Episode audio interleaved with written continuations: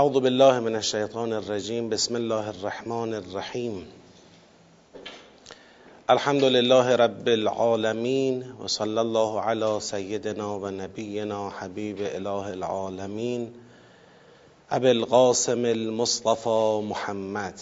اللهم صل علی محمد و آل محمد و عجل فرجهم و علی آله الطیبین الطاهرین و لعنت الله علی اعدائهم اجمعین من الان الى قیام یوم الدین.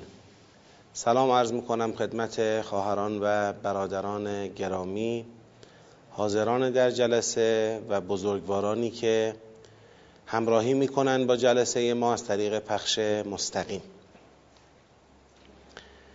خدا رو شکر می‌کنیم توفیق عطا فرموده در پیشگاه مقدس قرآن حاضریم و آرزو می‌کنیم که قرآن رو خوب بفهمیم و بتونیم به آموزه های این کتاب شریف عمل کنیم. و با این کتاب نورانی در دنیا و آخرت محشور باشیم. به برکت صلوات بر محمد و آل محمد. اللهم صل علی محمد و آل محمد و عجل فرجهم. ما در حال تدبر در سوره مبارکه احزاب هستیم و دور اول تدبر یعنی فهم آیات این سوره را دنبال می‌کنیم. تا انشاءالله زمینه فراهم بشه برای تشخیص سیاق ها جنبندی سیاق ها و ارتباط یابی اونها در دورهای بعدی. تا آیه شش رو در دو جلسه گذشته گفتگو کردیم صحبت شد راجبش. به دو تا سوال در این محدوده جواب میدم و انشاءالله بحثمون رو در مفاهیم آیات پیگیری می‌کنیم. سوال اول این که بعضی از صحبتهای بنده اینطور برداشت کردند که به طور کلی هر گونه مادر گفتن پسر گفتن به هر کسی که واقعا مادر آدم نباشه یا پسر انسان نباشه این کار خلاف آیه قرآنه و خلاف رضای پروردگاره.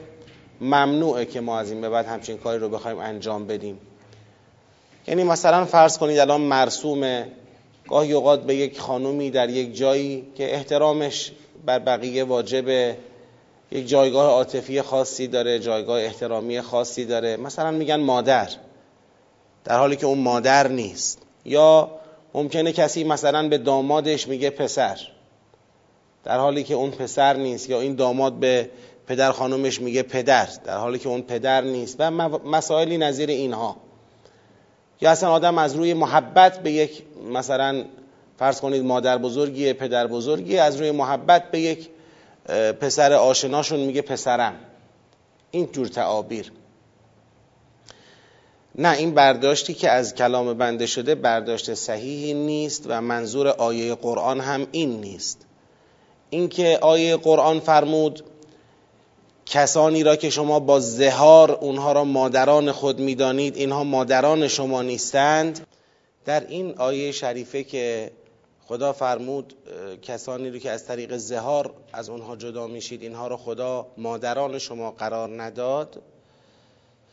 یا ادعیا را ابناع شما قرار نداد اینجا ناظر به اینه که کسی مادر نیست و احکام مادری رو دارید برو چه می‌کنید؟ بار می‌کنید یعنی او را دارید مثلا فرض کنید یکی از احکام مادری اینه که ازدواج با مادر حرام ابدیه شما زنی را که همسرت بوده با زهار ازش جدا شدی با زهار خواستی بگی این مادر منه و بعد همین حکم حرمت ازدواج حرمت نکاح را برای ابد خواستی اینجا چیکار کنی؟ پیاده کنی. یعنی بار کردن یکی از احکام مادری در جایی است که مادر واقعی وجود نداره. خب این حقو ندارید یا اون جایی که مثلا پسرخوانده را پسر میخوندند فقط مسئله این نبود که یک اظهار محبتی باشه. اگه به عنوان اظهار محبت به عنوان یک مثلا رابطه عاطفی این مسئله ای نیست. حالا پسرخوانده را میگیم پسر.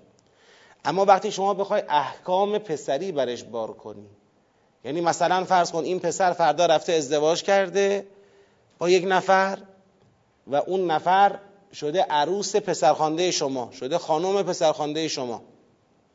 حالا آمدیم و این پسرخوانده از دنیا رفت. آمدیم و اون همسرش رو طلاق داد. آیا ازدواج با همسر این پسرخوانده بعد از طلاق یا ازدواج با بیوه او بعد از مرگ او آیا این کار جایزه یا جایز نیست؟ خب اگه شما گفتی اون پسره و احکام پسری برش بار می‌خوای بکنی طبیعتا اینجا می‌خوای بگی ازدواج با مطلقه او جایز نیست. چرا؟ چون که انسان با عروس خودش ازدواج با عروس حرام ابدیه. هیچ وقت آدم نمی‌تونه با عروس ازدواج بکنه. خب اینجا چیه تکلیف؟ احکام پسری حق نداری بار کنی. باید بدونی که او پسر خانده بوده همسر او هم عروس واقعی شما نیست. احیانا اگر در آینده ازدواجی هم صورت گرفت اشکالی نداره. یا تو بحث ارث یا تو بحث های دیگه.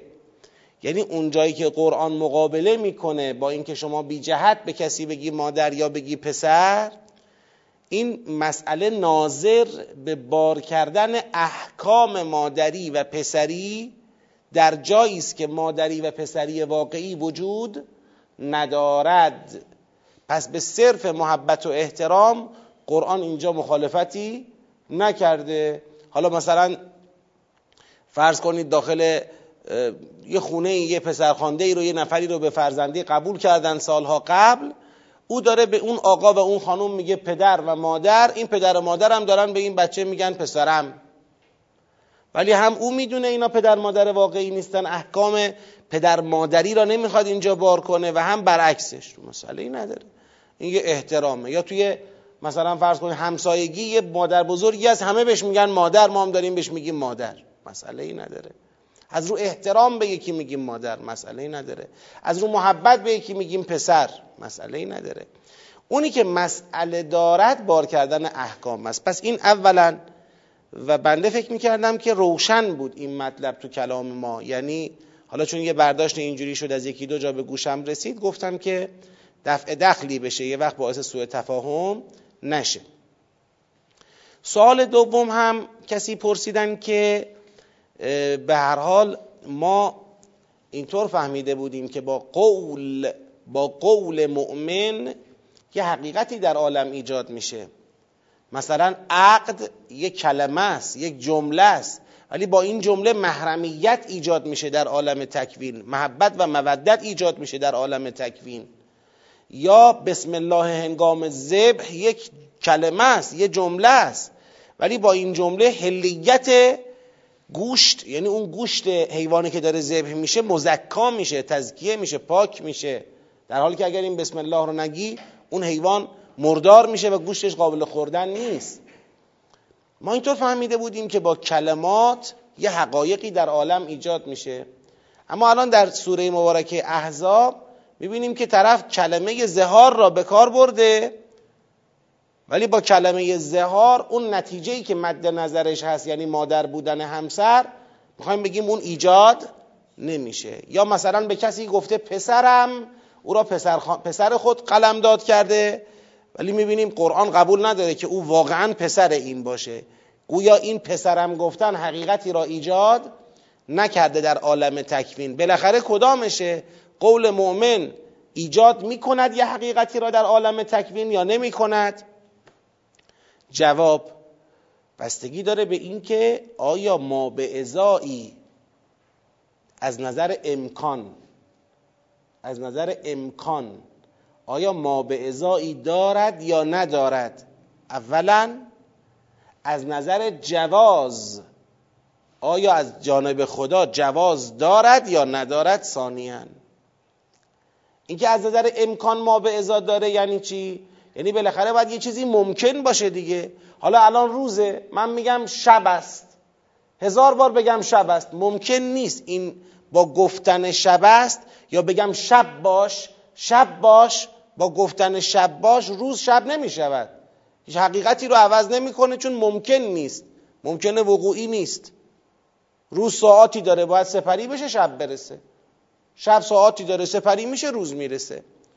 اینکه با گفتن ما ممکن نیست که اینا جابجا جا بخواد بشه. بله از باب اعجاز پیغمبر اکرم بفرماید به اراده الهی اتفاقی بیفته اون بحثش متفاوته. اما اینکه در حوزه امکان عادی امکان وقوعی بگنجه نه نیست. خب پس باید ممکن باشه یه چیزی. حالا آیا ممکن است کسی که مادر نیست مادر بشود؟ مادر بودن یک امر اعتباری نیست یه امر تکوینی اصلا اولا باید تکوینی باشه. با گفته ما قرار نیست در تکوین کسی مادر بشه. مادر بودن یعنی به دنیا آوردن کسی. این با گفته ما ایجاد نمیشه. خب پس ممکن بودن. ثانیا مجاز بودن. مجاز بودن هم یه بحثه. بالاخره خدا هم باید اجازه داده باشه. در جایی که خدا خودش داره میگه من اجازه چنین جعلی را نمیدم ما جعل الله ما جعل الله دیگه وقتی خدا قرار نداده شما با گفتن نمی‌تونی چیزی رو عوض کنی. اینکه با گفتن مثلا عقد محرمیت ایجاد می‌کند. چرا؟ چون اجازهش خدا داده. اجازه را خدا صادر کرده.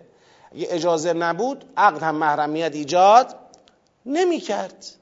اجازه الهی است که باعث میشه این کلمه این اثر تکوینی را بگذاره. اگر اجازه خدا نداده بود بسم الله هم گوشت حیوانی که ذبح می شود را حلال نمی کرد این اجازه است که پروردگار صادر کرده. اینم جواب این سوال. خب. بحث ما رسیده به آیه هفتم. بعد از اینکه در شش آیه اول به هر حال مطالبی از دستوراتی به پیغمبر اکرم صلی الله علیه و آله و سلم داده شد که تقوای الهی داشته باش توکل بر خدا داشته باش و بحثای دیگه و دو تا جعل یعنی جعل زوج به عنوان مادر و جعل پسرخوانده به عنوان پسر این دو تا جعل بی اعتبار دانسته شد که اینا اعتباری نداره اینا چیزی رو عوض نمی‌کنه و در نهایت از اولویت پیغمبر اکرم صلی الله علیه و آله و سلم نسبت به همه مؤمنین و از مادر بودن همسران ایشون برای مؤمنین و از اولویت اولو ارهام بعضی بر بعض دیگر سخن گفته شد در آیات قبل اینک در این آیه ما با این مطلب روبرو هستیم. ما انشالله تشخیص سیاق ها و جنبندی سیاق ها برای مرحله بعد. لذا فعلا من اینجا نمی‌خوام هنوز به اتصال و ارتباط ها اشاره داشته باشم.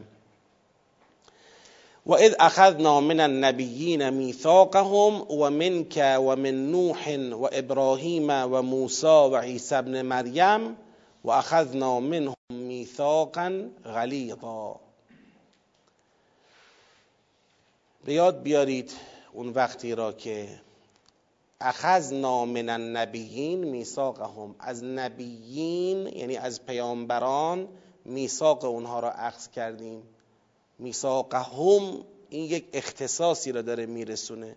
اگر میگو و از اخذنا من النبیین المیثاق کافی بود. از پیغمبران میثاق گرفتیم. اما میفرماید و از اخذنا من النبیین میثاقهم. این یه اختصاص ویژه ای را یعنی میثاقی که مختص پیغمبران بود رو از اونها گرفتیم. و یک نحو تأکیدی هم در درون خودش داره. و در همین روال من النبیین که میثاقهم را از اونها گرفتیم و من که و از تو گرفتیم میثاقت را. یعنی از تو که پیغمبر اکرم حضرت محمد مصطفی صلی الله علیه و آله و سلم منظور هست. چه اینکه از پیامبران اولوالعزم دیگر هم این میثاق گرفته شد. ببینید پس گویا به نبیین پیامبران اولوالعزم را به طور خاص داره عطف می‌کنه. پیغمبر اکرم و من نوح و ابراهیم و موسی و عیسی ابن مریم اینا پیغمبران اولوالعزمند که صاحب شریعتند. اینا صاحب شریعت خاص خودشون هستند. این پنج تا پیغمبر صاحب شریعت را داره به کل نبیین عطف می‌کنه. عطف خاص بر عام مفید چیه؟ مفید تأکیده. یعنی این میثاقی که گرفته شده از همه پیغمبران و میثاق معکدی هم بوده اولا خودش اولا و به ذات میثاق معکدی بود. چون میثاق هم خب؟ این میثاقی که از پیغمبران گرفته شد از پیامبران اولوالعزم به طور خاص با تأکید بیشتر گرفته شد. حالا در بین پیغمبران اولوالعزم کدوم از همه باز تأکیدش بالاتره؟ خود پیغمبر اکرمه. چرا؟ چون با اینکه روال طبیعی این بود که بعد از حضرت عیسی علیه السلام ذکر بشود ولی ایشون اول این پنج پیغمبر اولوالعزم ذکر شد.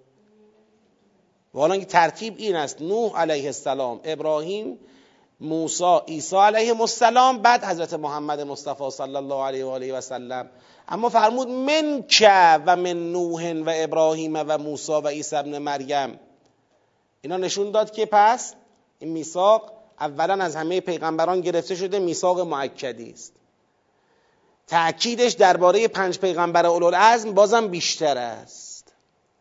باز درباره خصوص پیغمبر اکرم تأکیدش از همه بیشتر و بالاتره. ما برای هر ستاش دلیل داشتیم. دلیل تأکید عمومی هم میثاق هم. دلیل تأکید خاص پیغمبران اولوالعزم عطف خاص بر عام. و دلیل تأکید خاص پیغمبر اکرم مقدم ذکر شدن اون حضرت بر سایر پیغمبران اولوالعزم.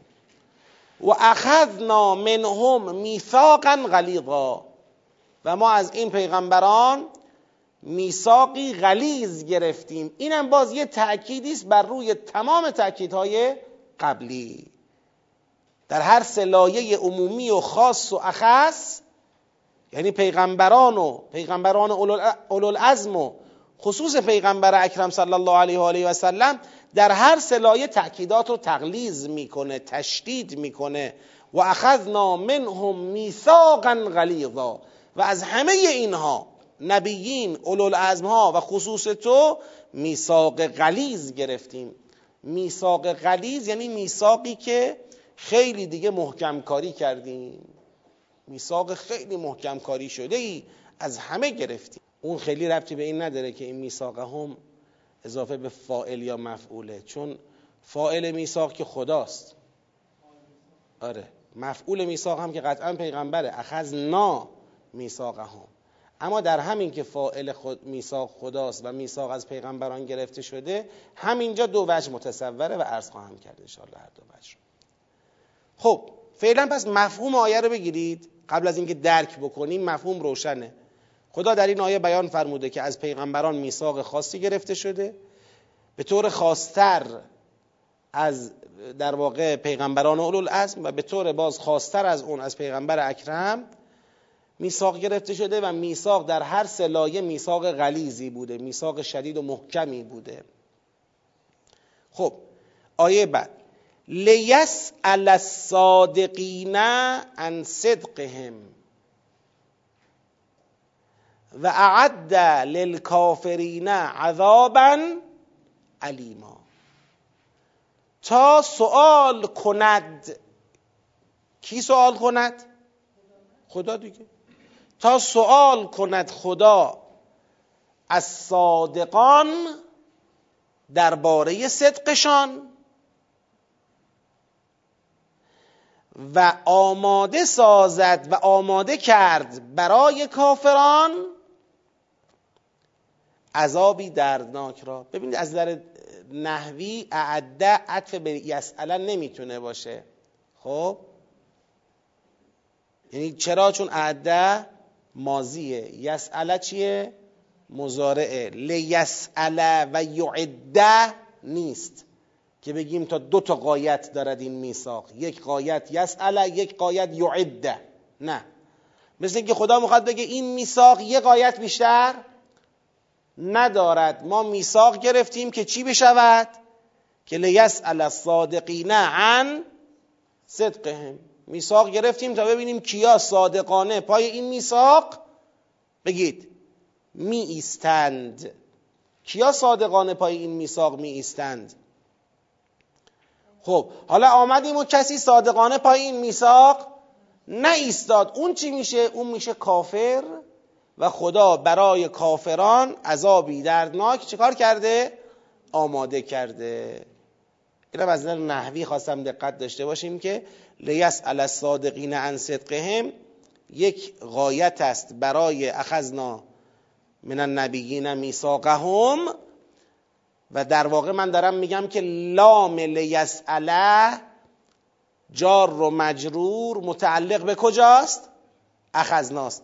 اخذنا من النبیین میثاقهم و منک و من نوح و ابراهیم و موسا و عیسی ابن مریم و اخذنا منهم میثاقا غلیظا لیسأل الصادقین عن صدقهم.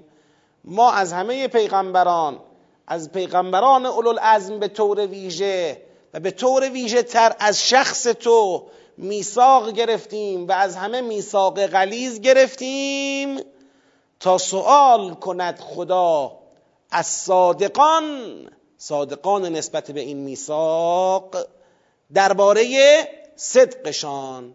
یعنی میزان صدقشون رو خدا بسنجه. هر کس چقدر صادقانه پای این میثاق می ایسته حالا آمدیم.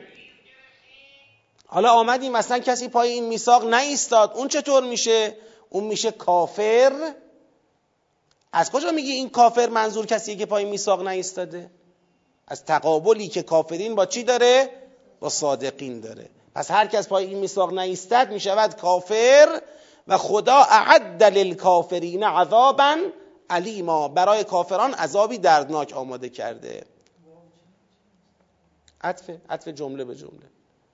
جمله اعد للکافرین عذابا علیما را به کل جمله اخذنا تا آخر لیسأل الصادقین عن صدقهم عطف می‌کنه. آره. خب.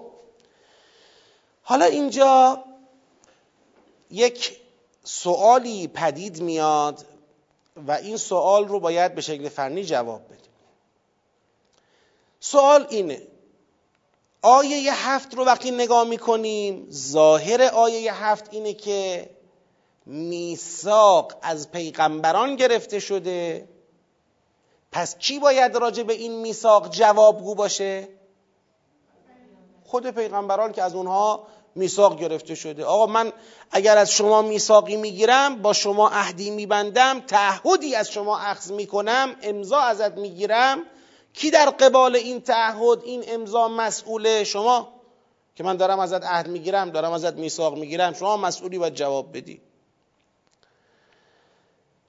این ظاهر آیه هفته که خدا یه میثاقی از پیغمبران گرفته فردای قیامت هم طبیعی اصلا خدا نمی‌گفتم ما خودمون از همین آیه میفهمیدیم که فردای قیامت خدا پیغمبران رو ردیف می‌کنه راجع به میثاقی که از اونا اخذ کرده ازشون چه می‌کنه؟ سوال می‌کنه. آقا شما پای میثاقت وایسادی؟ وای نستادی؟ چقدر وایسادی؟ بهشون درجه میده امتیاز میده و به حسب پایبندیشون به میثاقشون اونها رو به درجات میرساند دیگه. این چیز روشن. از طرف دیگه وقتی به آیه هشت می‌رسیم لیسأل الصادقین عن صدقهم حتی اگر عدل للکافرین عذابا علیما نمی آمده حالا اونو فعلا اصلا ندید بگیرید. همین فقط لیسأل الصادقین عن صدقهم. همینو در نظر بگیرید. خدا از پیغمبران میثاق گرفته تا سوال کند از صادقین درباره صدقشان. خود این مفهوم پیدا می‌کرد. خود لیسأل الصادقین عن صدقهم مفهوم پیدا می‌کرد مفهوم وصف. یعنی اینجا می آمدیم می‌گفتیم که پس معلومه که راجع به این میثاق یه صادقینی وجود دارد یک کاذبینی وجود دارد. صادقین اونایی که پای میثاق وایسادند کاذبین اونایی که پای میثاق نایستادند صادقین اونایی که گفتن وای میستیم و وایسادن میثاق امضا کردن و پاش وایسادن صادقانه. کاذبین اونایی که گفتن وای میستیم ولی نایستادند یه مفهومی از لیس علی الصادقین عن صدقهم ما استفاده می‌کردیم مفهوم کاذبین. همینجا برای ما سوال پیش میومد یعنی خدا از پیغمبران میثاق گرفته. بعد اون وقت پیغمبران دو گروه میشن صادقین و کاذبین. تا اینجا کسی می‌خواست بیاد به ما بگه آقا کاذبین رو شما از جیبت در آوردی. خدا که نگفت کاذبین. خدا گفت صادقین. اصلا معلومه که خدا پیشفرزش اینه که همه انبیا راجع به این میثاق چی صادق خواهند بود و خدا فقط می‌خواد درجه صدق اینا رو در قیامت بسنجه. والله خدا که نگفته بود کاذبین. شما کاذبین از جیبت در آوردی. من میگم نه دیگه. جمله بعدی که فرمود و اعد للکافرین عذابا علیما به قرینه سیاق تبادر اولش اینه که اینجا منظور از کافرین کیه همون؟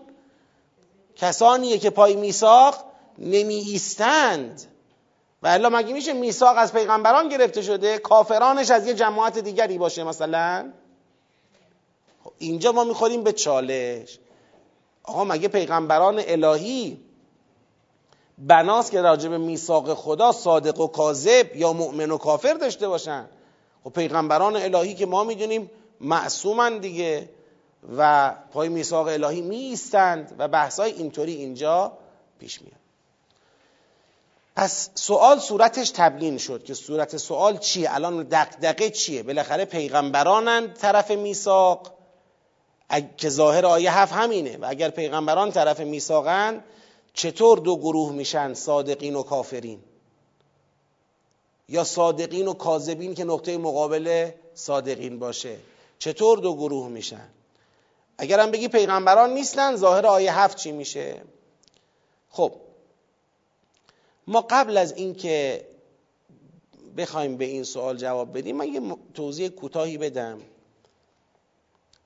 به لحاظ کلامی باید این مسئله در جای خودش بررسی بشه که آیا اسمت پیغمبران به این معناست که اینها میثاقی که با خدا دارند اون میثاق محکم مستقر پابرجا بدون هیچ خللی اسمت به این معناست که اینا در امتحان بین خودشون و خدا هیچ احتمال خلاصه تخلفی از امتحان خود و خدا ندارند یا به این معنا نیست این باید در جای خودش بحث بشه. و من اینجا نمی‌خوام این پرونده رو باز بکنم. این پرونده خودش یه بحث موضوعی مستقله و فقط شواهدی در قرآن داریم که پیغمبران الهی تو حوزه امتحانی که به خدا باید پس بدن اونجا کاملا مختار و باید به خدا امتحان پس بدن و جوابگو باشن. اون اسمت موهبتی اون اسمت موهبتی ناظر به رسالت اونها برای ما مردمه. تا وقتی که اینها در اون حوزه اختیاری خودشون در اون رابطه اختیاری خودشون با خدا اونجا دارن در اوج تقوا حرکت می‌کنن شایستگی موهبت و اسمت موهبتی را هم دارند و ما و خودشون از این اسمت موهبتی برخوردار میشیم. برای درک از رسالت اونها درک صحیح از رسالت اونها و الگو قرار دادن اونها و مباحثی از این دست.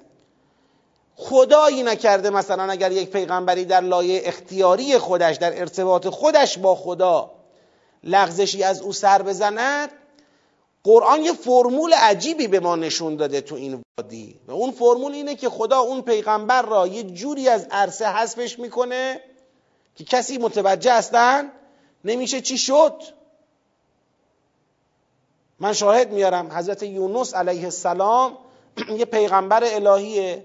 قبل از اینکه خدا اذن بده قوم خود را ترک کرده. همین. همین. این معلومه در حوزه اختیار اوست. در حوزه اختیار و امتحان اختیاری او با خداست. جبر که نیست. اگه جبر بود که توبیخ هم نداشت. اگه جبر بود که تنبیه هم نداشت. حالا شما اسم ترک اولا روش بذار. هر چی می‌خوای بگو بگو. کلام. من با اونش مسئله ندارم. که این ترک اولا گناه اشتباه چیه؟ با اینش کار ندارم. ولی کاری کرد حضرت یونس علیه السلام که خدا به پیغمبر اکرم میگه تو این کارو نکن. ولا تکن که صاحب الحوت. تو مثل او نباش. کاری کرد که خدا فرمود اگر نبود لولا ان تدارکه نعمت من ربه لنبذ بالعراء و هو مذموم. اگر لطف خدا جبران این لغزش را نمی کرد او پرتاب می‌شد به یک گوشه ای در حالی که مذمت شده بود. کاری کرد که در شکم ماهی گفت سبحانه که انی کنت من الظالمین. بعد خدا اجابت کرد فاستجبنا له و نجیناه من الغم. و کذالک ننجی المؤمنین. خب این نشون میده که یونس علیه السلام در عین اینکه از اون اسمت موهبتی برخورداره و تا وقتی ما یونس علیه السلام رو به عنوان پیغمبر الهی می‌بینیم و می‌شناسیم و در ارتباط با او هستیم اونجا قطعا از ایشون نه گناهی نه خطایی هیچ وقت برای ما ثبت بگید نمیشه. من حتی میگم اگر یونس علیه السلام توبه نکرده بود و توبه او مورد پذیرش پروردگار واقع نشده بود قصتش هم شما نمیشنیدی تو قرآن کریم. قصه اون رو هم شما نمیشنیدی هیچ وقت. اون یک حوزه خطیره. یعنی پیغمبری یک جایگاه خطیره که اگر این پیغمبر تو اون حوزه ارتباطی خودش با خدا تو اون دایره اختیاری خودش که امتحان داره اونجا پس میده اونجا کمترین لغزشی از او سر بزنه با شدیدترین برخوردی رو به روه چون در یک جایگاهی داره قدم برمیداره که جایگاه خطیره. اسمت موهبتی بر گرده یک اسمت اکتسابی سواره. اگر اون اسمت اکتسابی لغزش دچار خلل بشه اسمت موهبتی رو اون سوار نمیماند. و خدا با پیغمبر برخورد خواهد کرد اون وقت. این یه بحثی است من الان نمی‌خوام واردش بشم. ما صد درصد قائل به اسمت انبیا هستیم اما در نسبت سنجی بین اسمت و اختیار یه بیانی داریم که این بیان رو باید بهش دقت بشه که اختیار انبیا کجاست اسمت موهبتیشون کجاست و اینا اصلا با هم منافاتی ندارن. line ش فرق می‌کنه. اینا line ش جاده هاش فرق می‌کنه کلا. مثلا ببینید قرآن یک کلام به پیغمبر اکرم خدا فرمود نزدیک بود یکم لقد کدت ترکن الیهم شیئا قلیلا. نزدیک بود یه مختصری به سمت کفار از خودت گرایش نشون بدی که اگر این شده بود ازن لعذقناک ضعف الحیات و ضعف الممات ثم لا تجد لك علینا نصیرا. دو برابر عذاب دنیا و آخرت رو به تو میچشاندیم. هیچ هم نمی‌تونست کمکت کنه. این, این لحن شدید حکایت از یک حقیقتی می‌کنه. لغو که خدا صحبت نمی‌کنه. لغو که خدا نمیگه. اگر مجبورن انبیا اگر مجبور بودن نه اسمتشون افتخاری بود نه می‌تونستن الگو باشن نه خدا اینجوری باشون صحبت می‌کرد نه برای یونس علیه السلام این اتفاق میافتاد. انبیا معصومند نه مجبور. مختارند. عرض تمام کنم. می‌خوام بگم این رو در جای خود. الان اصلا دغدغه من این نیست. دغدغه کنونی من این نیست که آقا لیسأل الصادقین عن صدقهم و عدل کافرین اصلا آیا میشه بخوره به اخذنا من النبیین میثاقهم یا نمیشه بخوره؟ اینو بالاخره مربوط به اون بدانیم یا مربوط به اون ندانیم؟ نگرانی من این نیست که اگر خورد به اونجا مثلا برای پیغمبران یک امتحان درست کرده اینجا خدا و بنده مثلا در مبانی اسمت شناسی خودم اصلا امتحان برای پیغمبران را قبول بگید ندارم و به خاطر همین اینجا گیر کردم. نه من به خاطر این گیر نکردم. من برای همین اینجا نوشتم رجوع کنید به آیه 81 سوره آل عمران. قرآن رو من می‌دید؟ آیه 81 سوره آل عمران رو؟ خواستم بگم اصلا در قرآن کریم مسئله اخذ میثاق از پیغمبران معنیش چیه؟ اینو ما در قرآن کریم به راحتی می‌تونیم بفهمیم. آیه 81 سوره آل عمران رو ببینید صفحه 60 اعوذ بالله من الشیطان الرجیم و اذ اخذ الله میثاق النبیین. به یاد بیارید اون وقتی را که خدا از پیغمبران میثاق گرفت. لما آتیتکم من کتاب و حکمه. هر وقت برای شما کتاب و حکمتی دادم. ثم جاءکم رسول مصدق لما معکم. سپس آمد به سوی شما پیغمبری که مصدق آن چه بود؟ نزد شما بود. مصدق آن چیزی بود که نزد شما بود. یعنی شواهد و قرائن همه دلالت می‌کرد بر حقانیت او. لتؤمنن بهی. باید به او ایمان بیاورید. و و باید او را یاری کنید. قال بعد خدا فرمود اقررتم آی پیغمبران اقرار کردید؟ و اخذتم علی ذالکم اصری قول به من می‌دید تعهد می‌دید؟ قالوا اقررنا. گفتن ما اقرار کردیم. قال فاشهدوا و انا معکم من الشاهدین. خب اینجا خدا چه نتیجه گرفت از اخذ میثاق برای پیغمبران؟ بگید. فشهدو فشهدو و انا معکم من الشاهدین. یعنی پیغمبران ازشون میثاق گرفت که چه باشند؟ شاهد باشند. و بعد فرمود منم با شما شاهدم. یکون الرسول علیکم شهیدا. این شاهد بودن پیغمبر چیه؟ شاهد بودن پیغمبر اینه که مطلب را به, به قوم خود ابلاغ کند.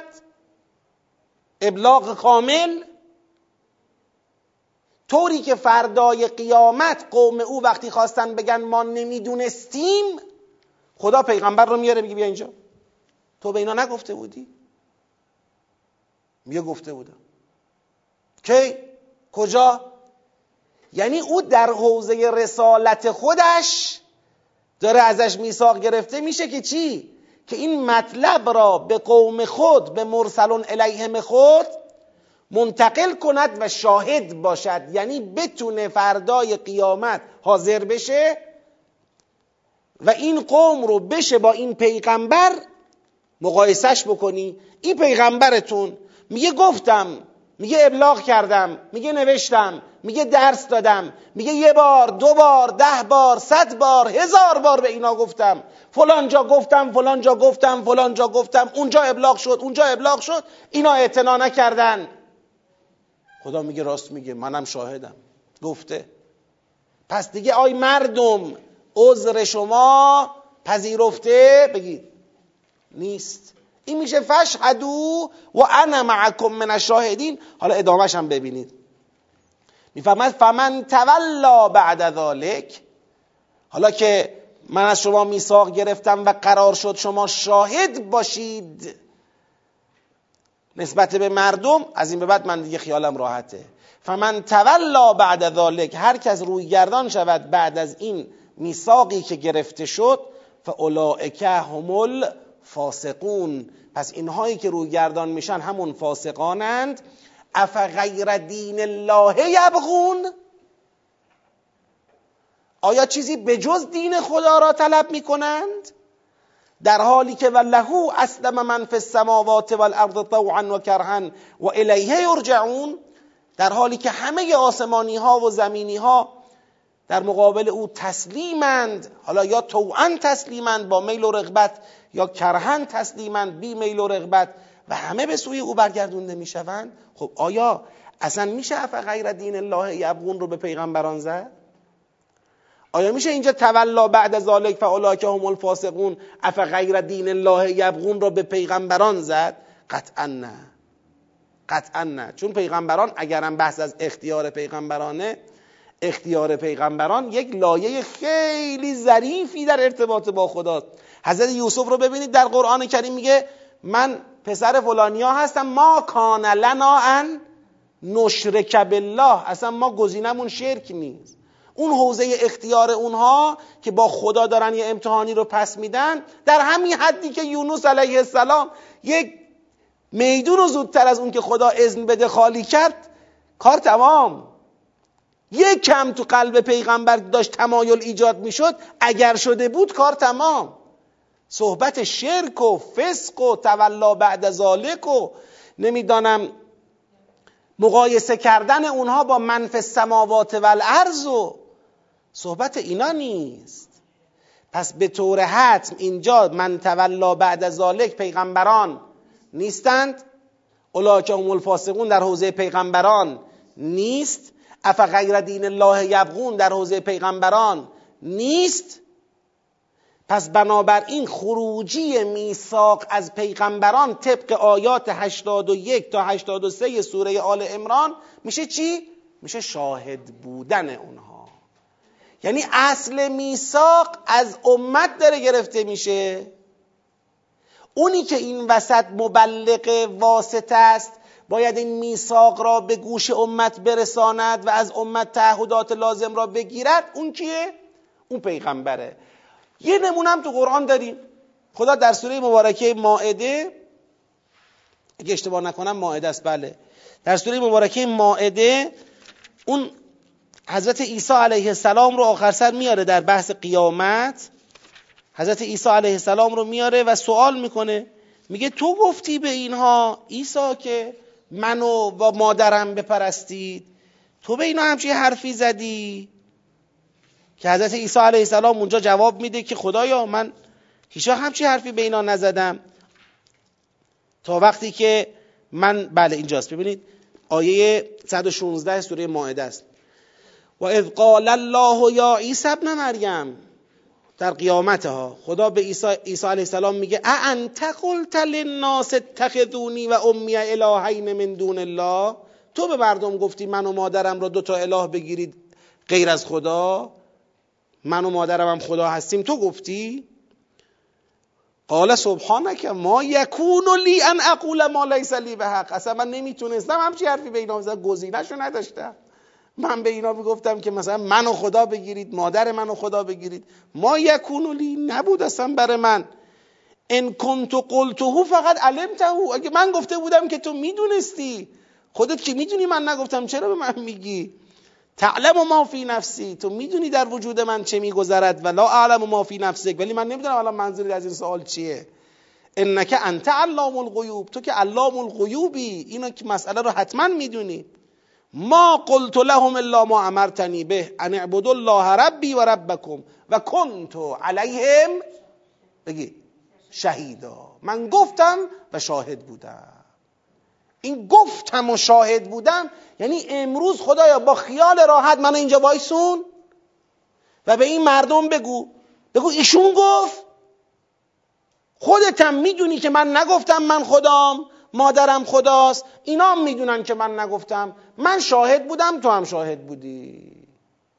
یعنی دیگه اینجا جایی برای عذر و بهانه برای این مردم باقی نمیماند که بخوان عیسی پرستی خود را مریم پرستی خود را سلام الله علیهم بخوان این مسئله را نسبت به کی بدن؟ نسبت به پیغمبرشون بدن. این قابل نسبت به اون پیغمبر نیست. حالا در ما نحنفی هم مطلب همینه. و از اخذنا من النبیین میثاقهم و منک و من نوح و ابراهیم و موسی و عیسی ابن مریم و اخذنا منهم میثاقا غلیظا. دیگه ما دعب قرآن رو می‌دونیم. ما از پیغمبران و از اولوالعزم ها و به طور ویژه از تو میثاق گرفتیم. اونم یه میثاق غلیز تا چی باشید؟ تا شاهد باشید. فشهدو و انا معکم من الشاهدین. تا ابلاغ کنید طوری ابلاغ کنید که فردا بتوانید در جایگاه شاهد تو دادگاه عدل الهی بگید قرار بگیرید. اونجا نتوانند امت شما بهانه بیارن که پیغمبر ما نگفت. پیغمبر ما ابلاغ نکرد. پیغمبر ما اونقدر که باید نگفته بود. اگه یه بار دیگه هم گفته بود کار درست می‌شد. این معنی میثاق از پیغمبران تو قرآنه. و اینکه چرا؟ حالا میثاق از پیغمبران تو قرآن این معنا را می‌دهد؟ به خاطر جایگاه اوناست. میثاق مثلا فرض کنید الان من می‌خوام یه نامه ای را بفرستم یه جایی. مثلا این نامه محتواش اینه دارم از یک کسی تعهدی را می‌گیرم. میدم به یه پستچی این نامه را. اون چه که این پستچی پستچی وقتی میگی یعنی چی؟ پستچی کلمش یعنی چی؟ یعنی کسی که قرار این نامه را از اینجا ببره به این مقصدی برسانه. حالا ممکنه تو اون مقصد خودش هم یکی از افرادی باشه که این نامه خطاب به اوست. ولی نقش پستچی بودن او؟ ابلاغ دیگه. نبی و رسول و اینا کارشون ابلاغ دیگه. لذا من از این پستچی می‌خوام عهد بگیرم؟ بگم ببین این مطلب خیلی مطلب مهمی ها. خب اینو چرا دارم به اون میگم؟ می‌خوام بگم پس حتما اینو برسونی ها. من فردا سوال می‌کنم ببینم رسوندی؟ گفتی؟ خبر دادی؟ این میشه میثاق این پستچی دیگه. ولی مخاطب این میثاق پستچی به ماه و پستچی نیست.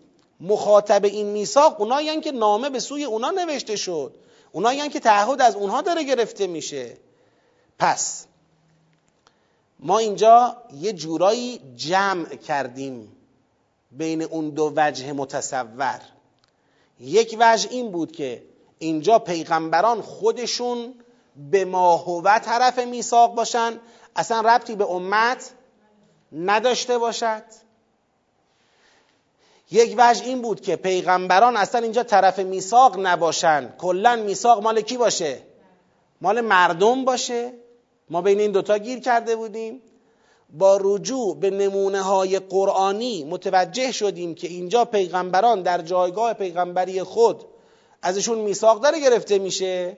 خروجی میثاق از پیغمبران شهادت اونهاست شاهد بودن اونهاست یعنی باید ابلاغ کنن مطلب را طوری ابلاغ کنن که فردا بتونن در جایگاه شاهد بیستند.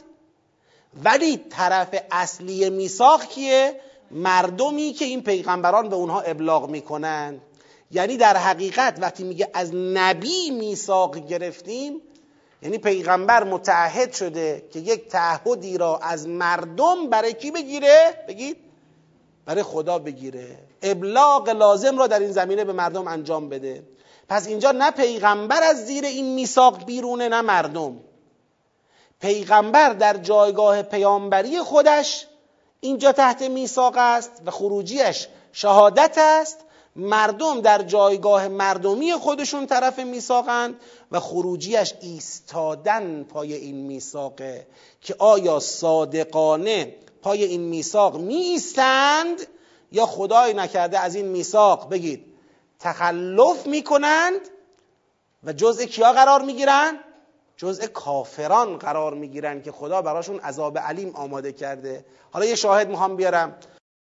برای اینکه خیالتون راحت بشه. این تشخیص انشالله تشخیص درستیه. اونم اینه. و من المؤمنین رجال صدقو ما آهد الله علیه تو همین سوره است. دیگری می‌رسیم الان این آیاتی که الان خوندیم یه جورایی تلیعه بحث احزابه. که الان داریم وارد بحث احزاب میشیم. تو جنگ احزاب خدا دو گروه کرد جامعه ایمانی رو. یه گروه کسانی که تا جنگ احزاب پیش اومد گفتن خدا و پیغمبر سر ما چی گذاشتن؟ کلا گذاشتن و میدون رو خالی کردن یه گروه کسانی که مجاهدانه وایسادن. اینایی که وایسادن رو خدا میگه و من المؤمنین رجال صدقوا ما عاهد الله علیه. فمنهم من قضا نحبه و منهم من ینتظر و ما بدلوا تبدیلا. اون صدقو ما عاهد الله علیه همونیه که لیسأل الصادقین عن صدقهم جواب داد. یعنی اونا اون کسانی هن که پای این میثاق محکم ایستادن مقاومت کردند. ولی کسانی که پای این میثاق مقاومت نکردن اونا همون گروه دوم بیماردلانی میشن که میدان رو در روز جنگ احزاب چیکار کردن؟ خالی کردن. حالا تو این سوره رو این سرفصل خیلی کار داریم. یعنی این سرفصل میثاق این میثاق چیه؟ اصلا تو این سوره خیلی باش کار هست. نمی‌تونیم به سادگی از کنارش عبور بکنیم. باید حواسمون باشه. تمام. از سیاق فهمیده میشه. این میثاق حالا با توجه به اونچه که ما وارد سیاق خواهیم شد این میثاق پای مردی و ایستادگی پای پیغمبر خودته. پای پیغمبر خودت. آقا الان پای ولی بر حقت. هر کی که هست. تو این سیاق پیغمبر اکرم هست دیگه. بعد ولی مسئله حقوقیه. فقط شخص پیغمبر نیست.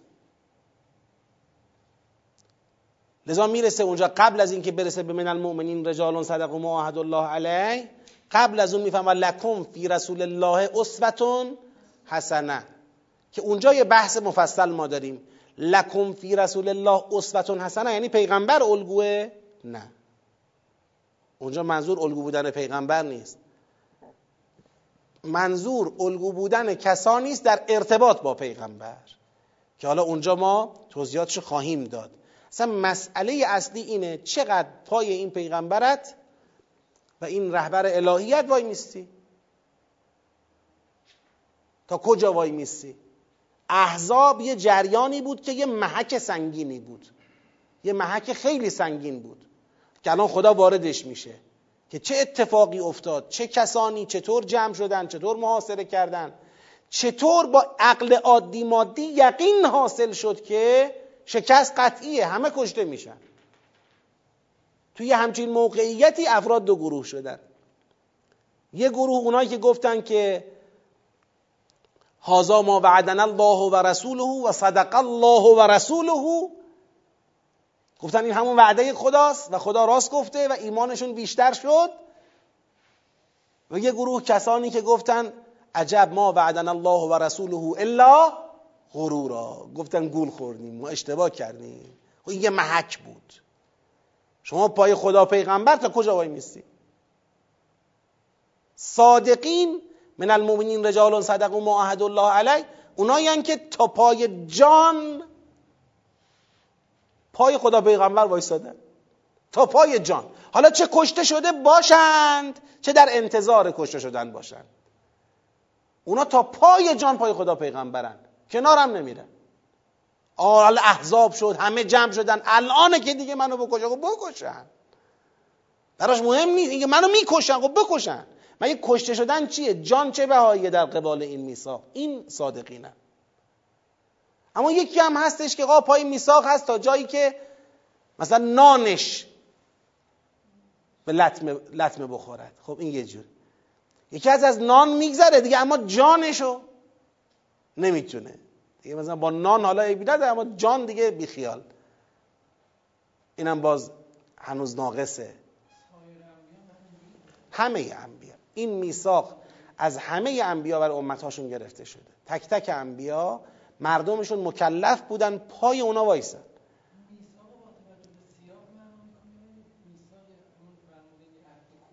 نه با توجه به سیاق دیگه.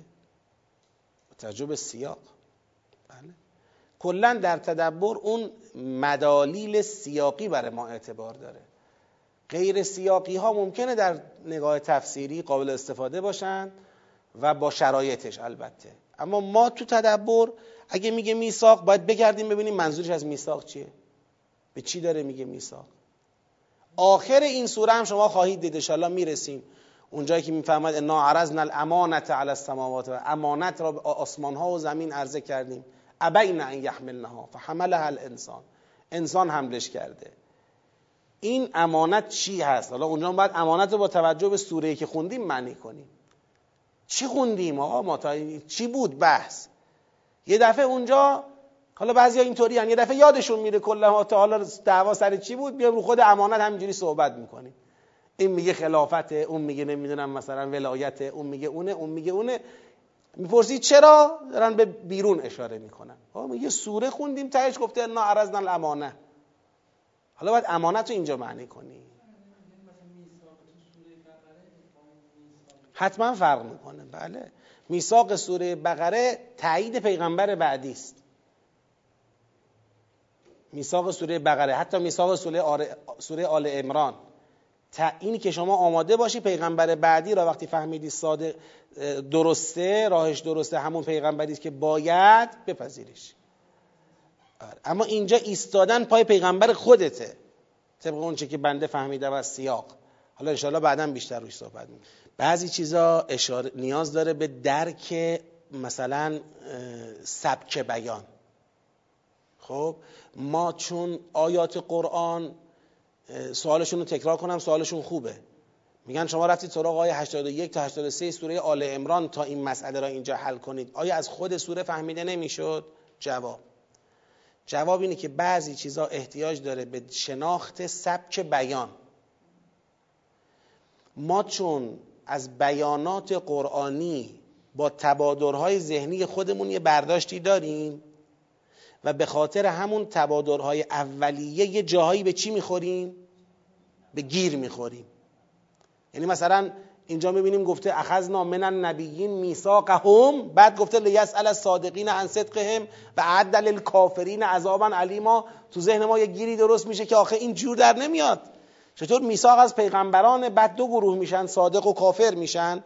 پیغمبران خدا داره مثلا اینجا به ما میگه پیغمبران بر دو قسمن. پیغمبران صادق نعوذ بالله و پیغمبر پیغمبران صادق و نعوذ بالله پیغمبران کافر. همچین چیزی اصلا فرض داره. ما به گیر می‌خوریم. چرا؟ چون سبک بیان نمی‌شناسیم.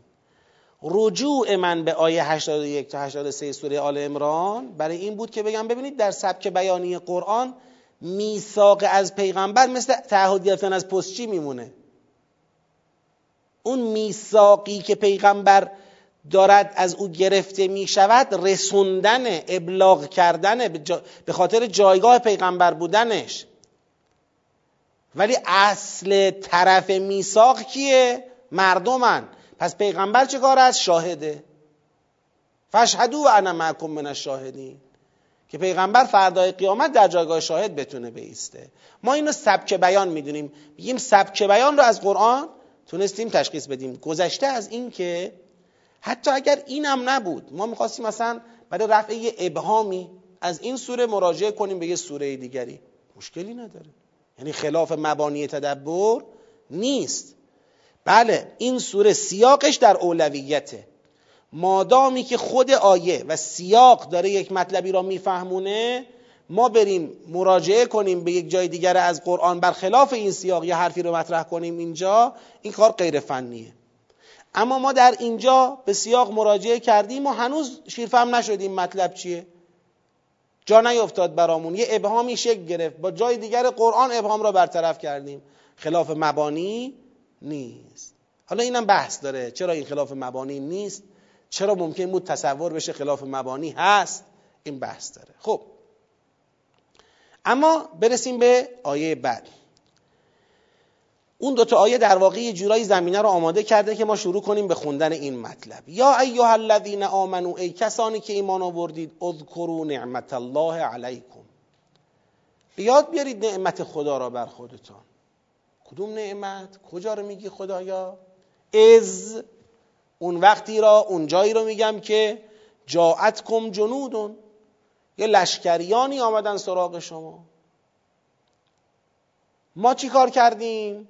ما فارسلنا علیهم ریحا و جنودا لم تروها. ما بر اونها فرستادیم علیهم که میگه چون این ریح آمد برای غلبه.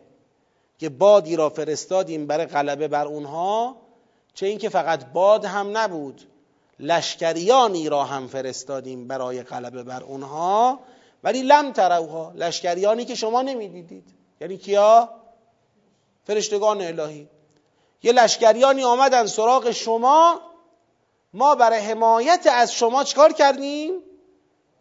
بادی را فرستادیم که بر اونها غلبه کند. امداد غیبیه دیگه. همچنین لشکریانی را هم فرستادیم که بر اونها غلبه کنند ولکن لم تره شما نمی‌بینید نمی‌دیدید. در بعضی از جای قرآن میفرماید که خمسط آلاف من الملائکه. پن... پنج هزار ملک فرستادیم کمکتون کنن تو فلان صحنه. بدر. و کان الله به ما تعملون بصیرا. خب اینکه ما آمدیم باد را فرستادیم و جنودن لم تروها را فرستادیم این نبود که می‌خواستیم شما کاری نکنید. نه شما اقدام خودتون را کردید. شما عمل لازم را در اون صحنه انجام دادید و خدا عمل شما را بگید. دید بسیره خدا عمل شما را دید به همین خاطر تصمیم گرفت که شما را چکار کنه تو اون صحنه؟ کمک کنه. باد رو فرستاد و فرشتگانی که نمی‌دید را نمی‌دیدید رو هم فرستاد. خب خدا به آنچه عمل می‌کنید بسیر است بیناست. پس پیام کان الله به ما تعملون بسیرا پیامش چیه؟ پیامش اینه که امداد غیبی با باد و امداد غیبی با فرستادن فرشتگانی که با اون جماعت بجنگند در حالی که دیده نمی‌شوند این امداد غیبی یه پایگاهی در عمل خود شما داشت. شما امتحانتون رو تو عمل پس دادید.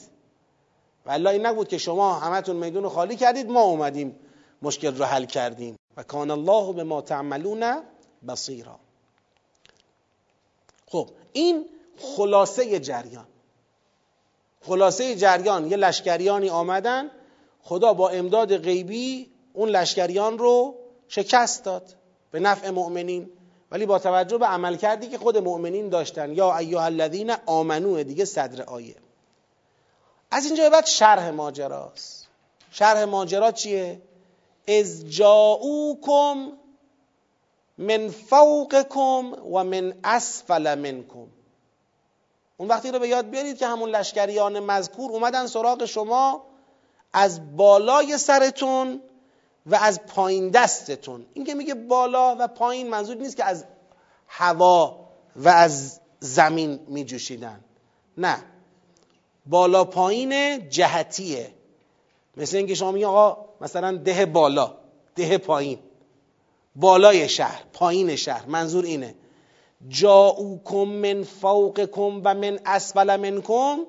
یعنی این لشکریان آمدن سراغ شما. هم از بالای سر شما بالای شهر شما سمت بالای شهر شما هم از سمت سمت پایین شهر شما من اسفل منکم از پایین تر از شما. از دو طرف محاصرتون کردن بالا و پایین. نیم کره بالایی نیم کره پایینی. یعنی تمام اطراف شما را اینا گرفتند. که حالا در از نظر جغرافیایی ظاهرا اون فوقکمش شرق مدینه است و اسفل منکمش غرب مدینه است. حالا اینطوری نوشتن در تفاسیر. خیلی منم بررسی نکردم. چون یه سری گروه ها از مکه آمدن یه سری گروه ها از قبایل اطراف جمع شدن. احزاب بود دیگه. احزاب اجتماع تمام گروه های مخالف اسلام برای شکن کردن اسلام در مدینه بود. چی شد خلاصش و از زاغت الابصار. چشم ها زیغ یعنی چی؟ انحراف. زاغت الابصار منظور چیه؟ ما زاغ البصر و ما تقا. چشم اشتباه نکرد تقیان نکرد. یه وقتی شما یه صحنه رو می‌بینی مثل اینکه چشمت برق می‌زنه احساس می‌کنی که اشتباه کردی گیج شدی حکایت از گیجی می‌کنه. یه صحنه دیدی که چشمت برق زد اصلا. زاغت الابصار یعنی این. میگه یک اجتماعی علیه اسلام درست شد. علیه شما درست شد. از بالای شهر از پایین شهر اجتماعی و محاصره شکل گرفت که زاغت الابصار. چشمها خیره شد. چشمها برق زد. و بلغت القلوب الحناجر. و قلب ها اومد. رسید به کجا؟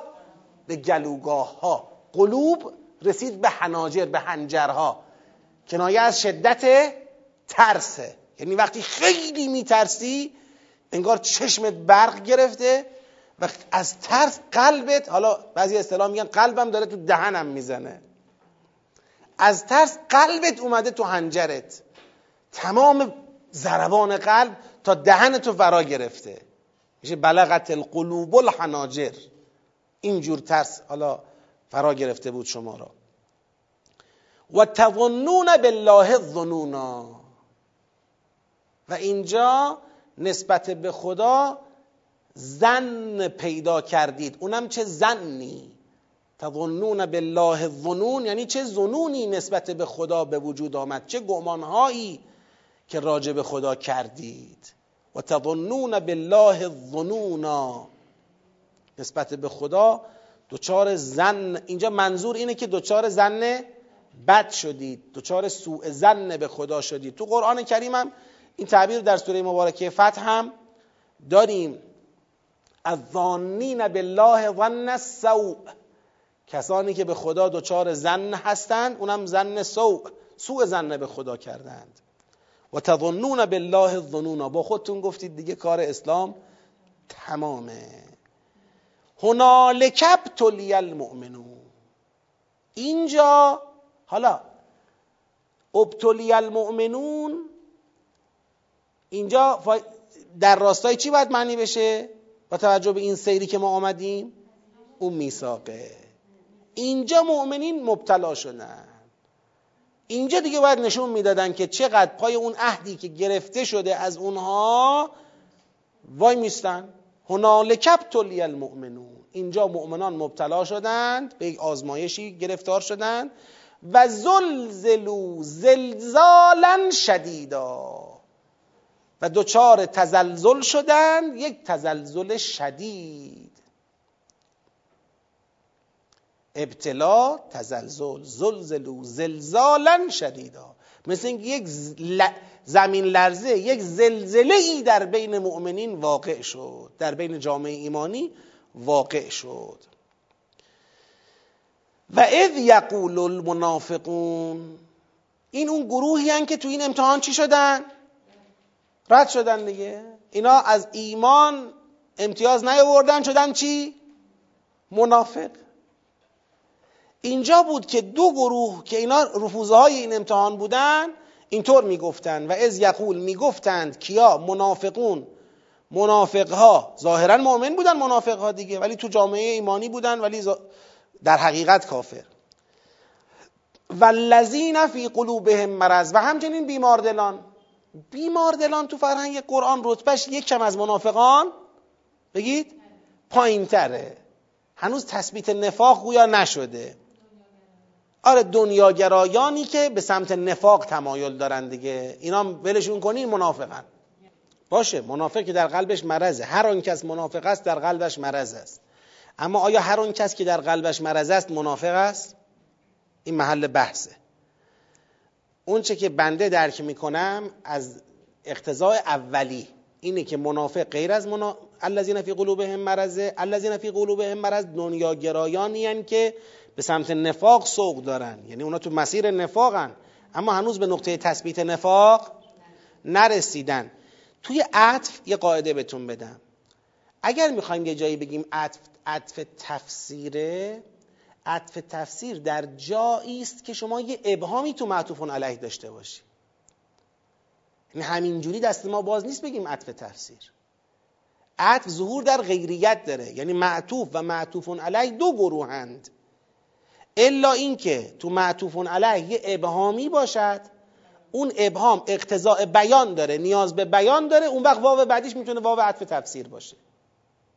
مثلا خدا میگه یا ایها الذین آمنو هل ادلکم علی تجارت تنجیکم من عذاب علیم؟ مؤمنان راهنماییتون کنم به یک تجارتی که شما را از عذاب دردناک نجات بده. بله خدای راهنماییمون کن.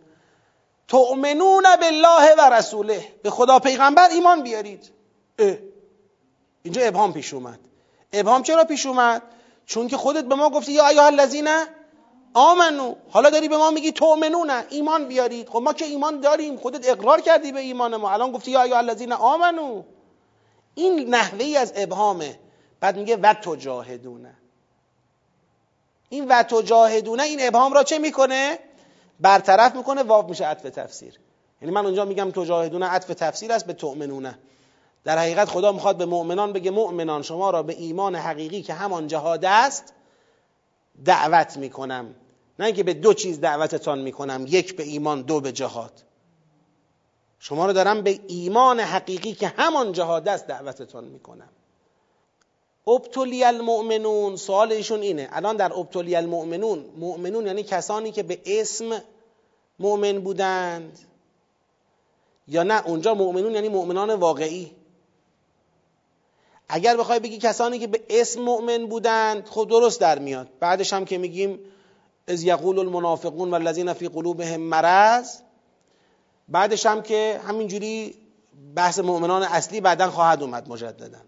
اما اگر بخوایم اونجا بگیم منظور مؤمنان اصلی هستند اینجا اینا چطور شد تو این امتحان؟ امتحان که مال مؤمنان بود. یه خورده صبر کنیم برای جواب به این سوال بهتره. جواب اولیه داره. حالا جواب اولیه می‌خوام در پایان خودمون به قضاوت برسیم. جواب اولیه اینه که اصلا روی کرده این این جنگی که پیش آمده در جامعه برای جامعه ایمانی مدینه محاصره شده برای یک گروه روی کرده ابتلاییه. برای گروه دیگر چیه؟ رسواسازیه. یعنی اینکه خب میگه ابتلی المؤمنون یعنی بله واقعا مؤمنان مبتلا شدن. اما یه جریان هایی بودن که این جریان ها اصلا مبتلا هم نشدن. اینا منتظر بودن که موقعیت پیش بیاد و اون عدم تعهد خود را به اسلام اظهار کنن. حالا من اشاره خیلی کوتاه کردم دیگه این بحث مفصله. تو تاریخ داریم که بودن یه عده زیادی که تو خونه هاشون هنوز بتهای خود را نگهداری می‌کردن. که اگر هر لحظه جنگی شد سقوطی اتفاق افتاد بگن ما بت پرستیم ایمانی در دلشون نبود که بخوایم بگیم ابتلی المؤمنون بله برای مؤمنان یک ابتلای اتفاق افتاد واقعا. امتحانی بود که حالا کدوم وری میرن. لذا شاید این قصه الذین فی قلوبهم مرض را که دارن به منافقان عطف میشن اینو بشه ببریم زیر مجموعه اون مؤمنون. مؤمنون بعضیشون بودن دنیاگرایی توشون بود.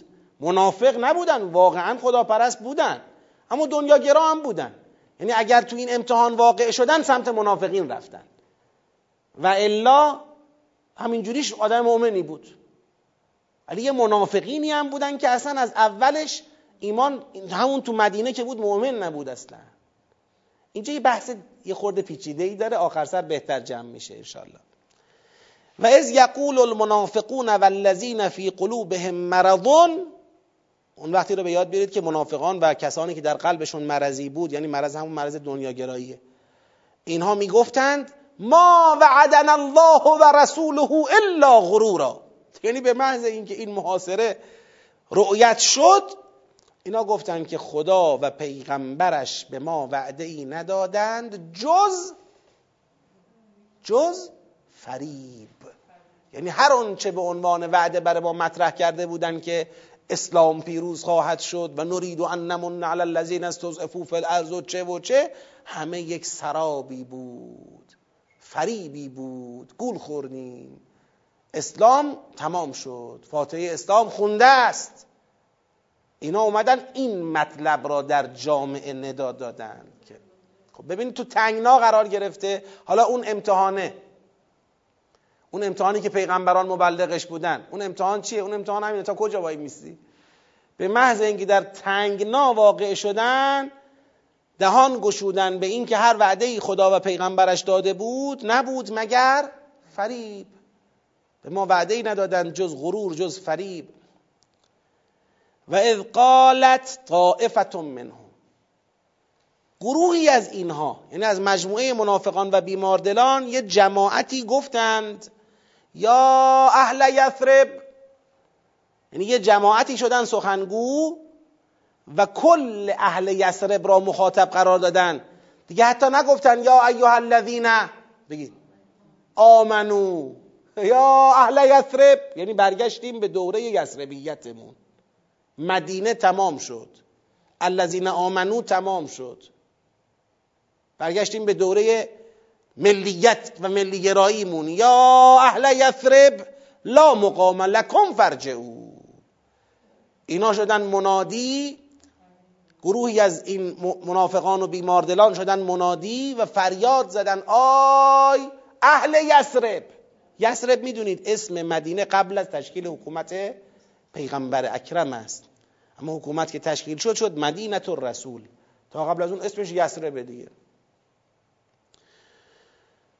آی اهل یثرب لا مقام لکم. یعنی امروز شما قدرت قیام و ایستادن ندارید. مقامی جایگاه قیامی برای شما نیست. یعنی بخواید وایسید کارتون چیه؟ تمامه. اینجا جای وایستادن نیست. فرج او برگردید. آ برگردید تو شهر. یعنی تسلیم دیگه. یعنی شهر رو واگذار کنیم بذاریم آقا اینا بیان. که حالا اینجا تاریخ نوشته دیگه. که اینا از چی خیالشون راحت بود که اگه ما برگشتیم تو شهر خب الان اینا بیان شهر رو تصرف کنن ما ها رو می‌کشن دیگه. کشته میشیم. اینا دیگه تاریخ نوشته بوتهاشون هم آماده بود بعضیشون. هیچی اصلا ایمانی تو دلشون نبود. می‌خواستن همه رو داشتن به این دام میکشوندن. فرج او برگردید. این یه گروه. یه طائفه داشتن ندای برگشتن می‌دادن. علنی یعنی داد می‌زدن که بقیه باید برگردن. یه گروهی هم اومدن گفت یستعذن فریق منهم النبی. یه گروه هم بودن که از پیغمبر استیزان کردن. اینا معلومه که یه چیزی یعنی هنوز هنوزم یه اندکی یه رشته باریکی گویا بین اینها و پیغمبر چیه؟ متصله یعنی می‌خوان برگردن ها. اما میگن حالا بریم به پیغمبر بگیم آقا آقا اجازه میدیم ما برگردیم؟ آقا ما برگردیم دیگه اگه بشه ما, ما دیگه بریم دیگه. یه گروه اصلا منتظر نبودن به پیغمبر پیغمبر بگه آقا برید یا نرید خودشون تصمیم گرفتن دارن داد می‌زنن که برگردید. اما یک گروه دیگر اومدن سراغ پیغمبر یستعزنو همین دوئیت طائفه و فریق. یه طائفه داد می‌زنن لا مقام لکم فرج او اما یه فریق دارن از پیغمبر استیزان می‌کنن تو ذهن بنده تطبیق می‌کنه با منافقین و الذین فی قلوبهم مرض. یعنی فرق بین اونی که مرض قلبش او را به نفاق کشونده اصلا الان کافره اعتقادی دیگه به پیغمبر نداره. و بین اونی که مرض قلب دنیاگراست داره در رده منافقان کار می‌کنه. تو خط منافقان داره کار می‌کنه. ولی در حد منافقان نیست. این بالاخره یه ولو همچی آب باریکه ولو یه موی باریکی بالاخره یه اتصالی هست هنوز. یستعزن فریق منهم النبی. با چه بیانی از پیغمبر استیزان می‌کردن؟ یقولون می‌گفتند ان بیوتنا عوره. می‌گفتن که خانه هامون بی در پیکره الانه که شهر سقوط بکنه زن و بچه و دار و ندارمون تاراج بشه. بذار اقلا برگردیم ما بریم سر خونه هامون لاقل جلوی خلاصه بیابرو شدنمون رو جلوی نمی‌دونم تاراج شدن خونه هامون رو بگیریم. خدا میفرماید ما هی به عورت دروغ می‌گفتن. اینجوری نبود. خونه هاشون بیدر پیکر نبود. اینا اینجوری می‌گفتن که یه بهانه ای بتراشند و بتونن برگردن به شهر. ان یریدون الا فرارا. اینا نمی‌خواستند مگر فرار کردن از صحنه را. دنبال فرار بودن دیگه. حالا یک گروه داد میکشیدن که برگردید اما یک گروه اجازه می‌خواستن که فرار کنن. جفتشون در حقیقت یک کار داشتن می‌کردن. با ظاهر متفاوت. لا ان یریدون الا فرارا. ولو دخلت علیهم من اقطارها ثم سئلوا الفتنه لآتوها و ما تلبثوا بها الا یسیرا ولو دخلت علیهم من اقطارها. یعنی اگر و اگر این لو لو شرطیه امتناعی است. یعنی اینجوری بگید نشد ولی اگر شده بود.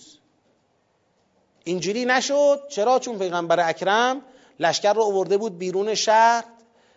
آمادگی نظامی ایجاد شده بود خندق کنده شده بود. شرایط اونجوری نبود که یه دفعه شبیخون زده بشه و اینا ببینن از اطراف و اکناف شهر مدینه مشرکان چی شدن؟ کفار و مشرکان سرازیر شدن. اینجوری نشد. ولی اگر این کسانی که الان دارن داد می‌زنن برگردید و این کسانی که دارن میگن ان بیوتنا عوره اگر از اطراف و اکناف مدینه بر اونها نفوذی ایجاد شده بود دسترسی به اونها به وجود آمده بود و اومده بودن ریخته بودن بالای سر اینها ثم سئل الفتنه. سپس از اینها طلب فتنه می‌شد. لو دخلت علیهم من اقطارها ثم سئل الفتنه لآتوها. اینها اون چرا که ازشون مسئلت شده بود بگید می‌دادند. یعنی در فتنه سهیم می شدند شریک می شدند به فتنه می گرویدند و ما تلبثوا بها الا یسیرا. و یک ذره درنگم نمی کردن جز اندکی. یعنی یک عده سریع میپذیرفتن یک عده دیگر هم شاید با یک فاصله اندک ولی میپذیرفتند. چی داره میگه این آیه؟ این آیه میگه بابا اینا از اولش هم قبل از این که بخواد شهر به این شکل محاصره بشه و پای جنگ در میون باشه و ترس وجود اینا رو بگیره اگر مدینه اطرافش باز می‌شد و دخلت علیه من اقطارها از اطراف مدینه دخولی و ورودی بر علیه اینها اتفاق میافتاد و این داخلین و واردین و مهاجمین می‌رفتن بالا سر اینا. به اینا می‌گفتن یا میکشیمت یا چی میشی؟ با ما همراه میشی. اینجا رو فتنه خیلی حرف زدن منم حرف خواهم زد. یا میکشیمت یا با ما همراه میشی و در جنگ علیه مسلمین شرکت می‌کنی. اگر این اتفاق افتاده بود که البته بگید نیفتاده ولی اگر افتاده بود لآتوها اینها اون مسئلت مهاجمین را سوال و طلب مهاجمین را به اونها چه می‌کردند؟ می‌دادند آتوها یعنی می‌دادند اون فتنه را به اونها. یعنی با اونها در فتنه مد نظرشون مشارکت می‌کردند. و ما تلبثوا بها. و یک ذره درنگ هم نمی‌کردند. الا یسیرا. جز حالا شاید بعضیشون یه چند ثانیه چند دقیقه صبر می‌کردن. ولی آمادگی پذیرش فتنه را به نفع مهاجمین داشتن. اینجا صحبت شده سر اینکه فتنه چیه؟ در اکثر ترجمه ها و تفاسیر می‌بینید نوشتن فتنه یعنی شرک. یعنی که اینا مشرک بشون. یعنی اگر از اطراف و اکناف مدینه دخولی اتفاق میافتاد به مدینه یا از اطراف و اکناف بیوت اینها دخولی اتفاق میافتاد به بیوت اینها. هر دو را گفتن. ولی من به نظرم مدینه مناسب تره من فوقکم و من اسفل منکم. اینو باید با توجه به اونجا معنی بکنیم. اگر از اطراف و اکناف دخولی اتفاق میافتاد در مدینه و از اینها مسئلت می‌شد که در فتنه مشارکت کنند اینها قبول می‌کردن منظور از فتنه با توجه به سیاق اینجا جنگ با مسلمینه. نه که منظور از فتنه در اینجا شرک باشه. البته لازمه جنگ با مسلمین ارتداد و کفر و شرک هست. این سر جای خودش. ولیکن مسئله اصلی تو فتنه در این سیاق این فتنه همین جنگی است که به راه انداختند. علیه مسلمین. یعنی خدا می‌خواد بگه اینا دسترسی نداشتن به این افراد داخل مدینه برای یارکشی. ولی ما این کسایی که امروز دارن میگن لا مقام لکم او یا دارن میگن ان بیوتنا اوره می‌خوام برگردیم. اینا اگر امکانش فراهم می‌شد که دشمنان مشرکان و کفار از اینا یارگیری کنن در داخل خود مدینه اینا عضو می شدن خود اینا امروز در مقابل اسلام بودن. شما توقع داری اینا الان وایسند از اسلام دفاع کنن؟ تو این شرایط؟ تو این اوضاع سخت و سنگین؟ یه وقت شما می‌بینی در داخل شما توقع داری کسانی ایستادگی کنن که اگر مجالش را داشتند امروز خودشون به شما چه می‌کردند؟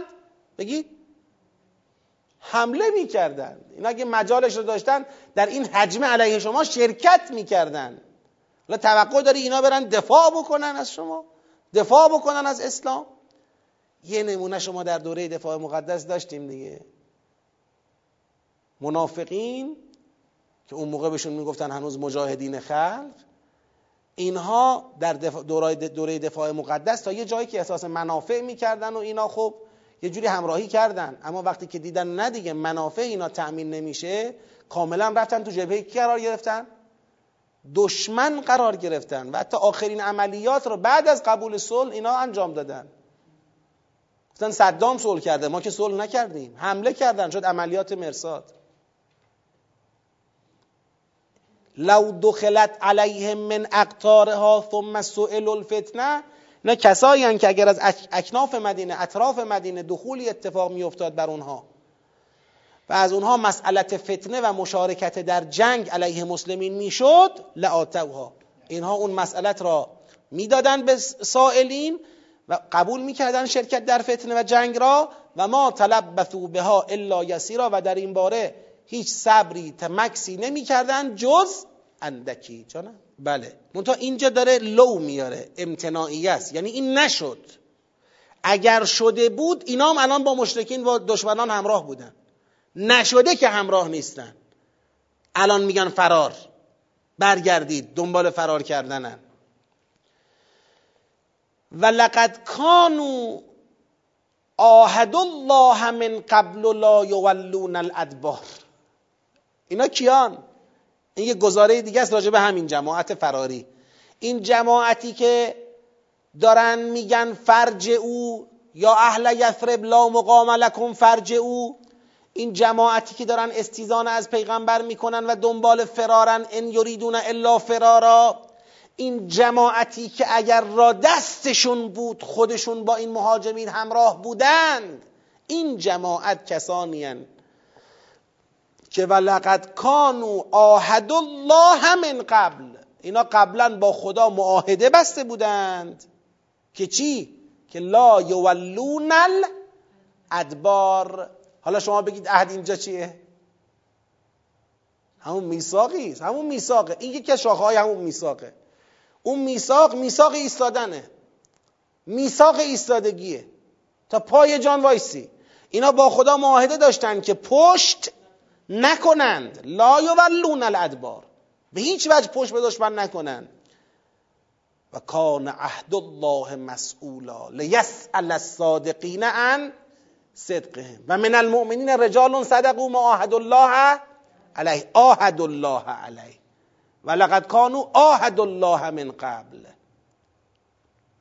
لا یولون الادبار. و کان عهد الله مسئولا. و از عهد خدا و درباره عهد خدا سوال خواهد شد. عهد خدا مورد سوال قرار خواهد گرفت. لامتناع امتناع لامتناع ولی نه به خاطر ممتنع بودن تکوینی جواب یا عدم امکان محال بودن جواب. منظور این نیست. ببینید مثل این میمونه. من لو رو اینطوری می‌فهمم. ما یه بار میگیم که طرف داشته از خیابون رد می‌شده. ماشین زده و مرده. بی احتیاطی کرده. موقع عبور از خیابون ماشین زده و مرده. خب حالا دیگه او که مرده دیگه درسته؟ حالا میگیم اگر احتیاط کرده بود الان بگید. نمرده بود. الان زنده بود. ممتنع دیگه زنده بودن او. یعنی امکان نداره او زنده باشه دیگه. او مرده تمام شده. این لولو امتناعی است. یعنی یک کاشه یه آرزوه یه چیزی راجب گذشته که هیچ وقت نمی‌تونه به وقوع بپیونده. حالا تو اون سیاق آرزوه. می‌تونه جای دیگه آرزو نباشه. اینجا. اینجا دیگه الان اون اتفاق نیفتاد که مدینه دخلت من اقتاره ها این اتفاق نیفتاد. بالاخره پیغمبر اکرم هوشمندی لازم رو به خرج دادن و مشاورین پیغمبر اکرم رو رفتند و بیرون مدینه خندق کندند و پشت خندق منتظر بودند و بالاخره اتفاقاتی که رقم زده شد مانع از این شد که دخلت من اقتاره ها این نشد. ولی اگر شده بود این راجب گذشته است. این در گذشته می‌تونست اتفاق بیفته. دیگه وقتش گذشت. اگر شده بود اینا هم امروز با این مهاجمین همراه بودن. اگر نفوذی صورت گرفته بود به مدینه و از اینها خواسته شده بود که در جنگ همراهی کنند با این مهاجمین اینها امروز با اونا بودن. نشد. براشون پیش نیامد. پیش آمده بود امروز در مقابل ما بودن. اینطوریه. یه جماعت این شکلی. قل لن ینفعکم الفرار ان فررتم من الموت او القتل. آی کسانی که دنبال فرارید. ببینید یه گروه دنبال فرار بودن در واقع تصریح فرار برای یه گروه مطرح شد. یه گروه دیگه یه طایفه بودن که می‌گفتن یا اهل یثرب لا مقام لکم. فرج او. نمی‌تونید وایسید برگردید که اینا تکلیفشون روشنه. یه گروه اونایی بودن که و فریق منهم یستأذن النبی از پیغمبر استیزان می‌کردن که خدا فرمود ان یریدون الا فرارا اینا می‌خوان فرار کنن. من اینطوری می‌فهمم که این لن ینفعکم الفرار و ان فررتم من الموت او القتل بیشتر ناظر به ایناست. بیشتر ناظر به اوناییه که گویا هنوز یه امیدکی به اینکه اینها از خودشون یه مقاومتی نشون بدن هست. آقا این فرار ان فررتم اگه فرار کنید این در واقع پاسخ به استیزان نشونه. اون که گفت یستعزن از پیغمبر طلب, استیز... طلب اذن می‌کنن. بهشون بگو که اگر فرار بکنید این فرار هرگز نفعی به حالتان نخواهد داشت. اگر فرار کنید از مرگ یا قتل هرگز نفعی به حالتون نخواهد داشت. و ازن و تازه در صورتی که فرار بکنید لا تمتعون الا قلیلا جز مدت زمان اندکی بهرهمند نخواهید بود. حالا اینم یه بحث واقعا. یعنی چی این آیه؟ آیا این آیه می‌خواد بگه که اگر فرار کنید هم کشته می‌شوید بمانید هم کشته می‌شوید فرار بکنید هم کشته می‌شوید؟ خب آیا اینو می‌خواد بگه؟ به این معنا که فرار بیفایده است. دشمن دیگه آمده بمانید. می‌کشه برگردیدم می‌کشه. حالا پس چه کاریه لاقل بگید. بمانید و کشته شوید دیگه. حالا اینکه آدم برگرده کشته بشود این که خیلی زلیلانه است. آیا آیا اینو می‌خواد بگه؟ نه. به نظرم این نمی‌خواد بگه. چرا؟ چون اولا موت هم داره. اولا موت آورده. مرگ. مرگ یعنی آقا یکی بالاخره هر کس یه روزی میمیره دیگه. حالا با بیماری میمیره با تصادف میمیره سکته می‌کنه میمیره هر چی که بشه بالاخره میمیره دیگه. مرگ که هست که. حالا شما الان از قتل فرار کردی الان از جنگ فرار کردی. میترسی کشته بشی فرار می‌کنی. خب یعنی دیگه بعدا برمیگردی دیگه مردن یا کشته شدن دیگه منتفی میشه. تا کی می‌خوای فرار کنی؟ یعنی این بیشتر می‌خواد منطق فرار را بشکنه. دومین شاهدم هم اینه که لا تمتعون الا قلیلا یک اصطلاح تو قرآن. این آقا دنیاست دیگه. مثلا می‌خوای فرار کنی تهش چی؟ تهش می‌خوای یه مقدار بیشتر بخوری یه مقدار بیشتر لذت ببری یه مقدار بیشتر کیف بکنی. خب هر چه که بخواد باشه این جز قلیلی نخواهد بود. چون دنیا کلا در فرهنگ قرآن چیه؟ قلیل دیگه. مثل اینکه حضرت ابراهیم علیه السلام دعا کرد که بله ورزق اهله من الثمرات من آمن منهم بالله والیوم الاخر. قال و من کفر فامتعه قلیلا ثم استره. این امتعه قلیلا این اصطلاح تو قرآن یعنی هم بهره بندی زندگی دنیا. پس آیه نیامده بگه که آقا بمانی کشته میشی برگردی کشته میشی پس بمان لاقل این نیست. آیه میگه بابا تو با فرار دنبال چی؟ دنبال این هستی که به یک جاودانگی برسی که خود نمی‌رسی. بالاخره یا میمیری یه روز یا کشته میشی. این قطعه دیر و زود داره سوخت و سوز نداره. هر قدرم تازه با این فرار بر خودت زمان بخری بگی باشه بالاخره بین الان کشته شدن من با ده سال دیگه مردنم فرقه. بین الان کشته شدن من با 60 سال دیگه سکته کردنم فرقه. آقا شما چقدر می‌خوای زمان بخری؟ هر قدری که می‌خوای زمان بخری با فرار کردنت بدان که این چیزی نیست جز بگید اندکی. بدان که و ازن لا تمتعون الا قلیلا. این چیزی نیست که. حالا شما برو اصلا فرار کن 60 سالم زندگی کن بعدش. بالاخره که میمیری اون 60 سالم چیزی نیست در مقابل زندگی ابدی. لا تمتعون الا قلیلا. اصلا فرار منطق نداره. منطق نداره. اصلا عاقلانه نیست. تازه فرصت پیش آمده شما اینجا خودتو ثابت کنی. تازه فرصت پیش آمده خریدار پیدا کنی. تازه فرصت پیش آمده از این دنیا با روی سفید بری. حالا تازه برگردم. فرصتیه پیش آمده. با دعا کنی تازه این فرصت شامل حالت بشه اگه شد. من المؤمنین رجال صدقوا ما عهد الله علیه. منهم من قضا نحبه و منهم من ینتظر. انتظار می‌کشن. میگه کی؟ می نوبت من کی می‌رسه؟ دار خود را با خود این ورانور حمل می‌کنه. نوبه منتظر نوبتشه. نه من یه بار دیگه تاکید می‌کنم. من الموت او القتل را به فررتم نزنید. به لن ینفعکم بزنید. یعنی لن ینفعکم الفرار ان فررتم لن ینفعکم از چی؟ من الموت او القتل. یعنی نفعی برای نجات شما از مرگ یا قتل ندارد. شاهدش هم اینه. کسی پرسید چرا فررتم رها کردید؟ به لن ینفعکم زدید. شاهدش هم این موته.